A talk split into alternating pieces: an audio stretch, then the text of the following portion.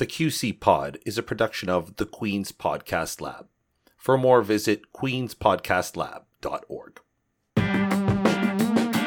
This is the QC Pod, a podcast about the people, ideas, and projects that make up the Queens College community. I'm Joseph Cohen from Sociology. Today we're going to talk to Robin Rogers, a professor in the Sociology Department. Professor Rogers is writing a book on the women of Generation X. We're going to ask what it was like to be a woman coming of age in the 90s and aughts, how the women of the baby boomer generation paved the way, and how they view the evolution of feminism and the status of women among today's younger generation. Robin Rogers, the women of Generation X, coming up next. Hi, Robin. Hi, how are you? I'm all right. Here, I'm here with Professor Robin Rogers from the Sociology Department. We're uh, talking. It's another COVID day. nice to be here.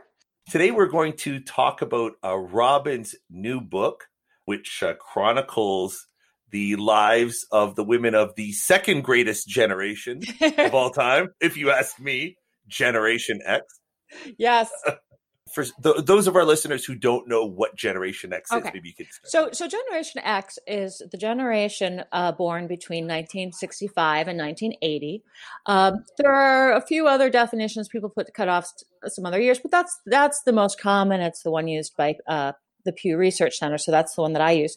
Um, now, there's a little bit of argument over whether the concept of generations makes any sense or not. You know, when we talk about the generation of Americans, obviously that's a lot of people uh, over a lot of years. But the argument for it is that this is a group of people who were born during roughly similar circumstances and had roughly similar um, formative experiences.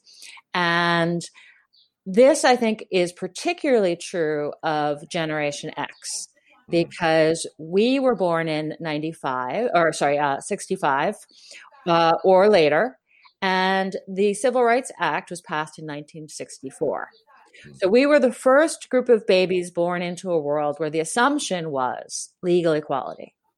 Mhm. The last group of uh, Gen Xers is born in 1980, right? And that's that's Reagan's Morning in America, and it's uh, the Morning in America is actually comes a couple of years later, but it's the, the beginning of Reaganism, and it's the beginning of a kind of desire to return to a previous America.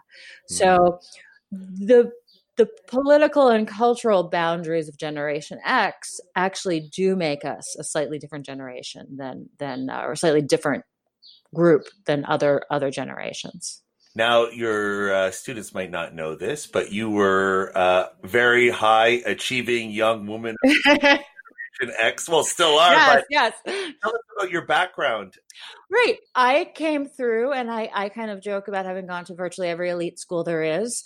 Uh, I come from sort of a, a moderate middle class background, certainly not a low income background, but my, my father was a, a college professor, my mother a public school teacher.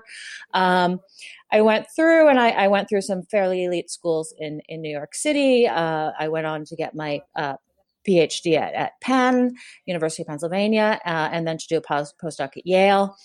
Um, my first job interview was at Harvard. Um, and I was sort of all, all set to be like the poster girl for, for Mm. you know, girls can do it all. Um, and then I also had two kids and a, and a marriage that didn't work. And I, I sort of often found myself feeling like I was struggling uphill.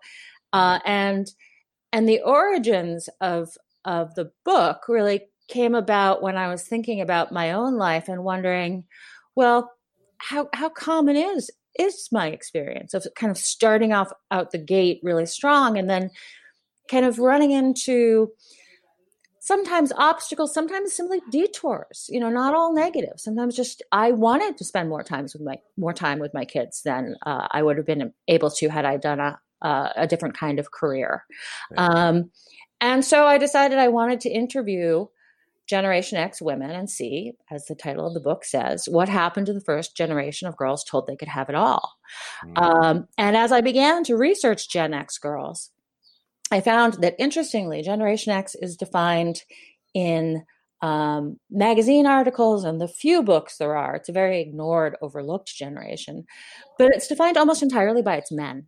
So I also became interested, and not just in my own personal experience, but kind of politically and sociologically, what did we do, this group of mm-hmm. girls? Not just what happened to us, but what did we do? And what I found in my early research, just looking at statistics and history, is uh, we were not the ones to break ground, but we were the first generation to work en masse, to go to college en masse, to uh, be in equal numbers with men in elite colleges. Mm-hmm. Uh, we were the first uh, real troops on the ground. What what lesson can young people learn from the experiences or the story of the women of Generation X? Well, there are a couple of them that are emerging, and I'm still doing the research, uh, but preliminary ones are, are becoming clear. Um, one of the first lessons is kind of heartbreaking, and then there's a, another much less heartbreaking one in a minute. But uh, almost every woman I interviewed, and at this point I've interviewed over 40 life history interviews, um, said to me early on, even before the interviews sometimes, you don't want to interview me because I'm not a good example. And usually the I'm not a good example is because I failed, because I didn't make it, because I made mistakes, because I mm-hmm. messed up. And so what I'm hearing is story after story after story of women who, whatever trajectory they were on as young women, stumbled in their late 20s and 30s and blamed themselves for not reaching the uh, the goals, which were still defined very much in terms of uh, making money, being in the C-suite, you know, traditionally male standards of success.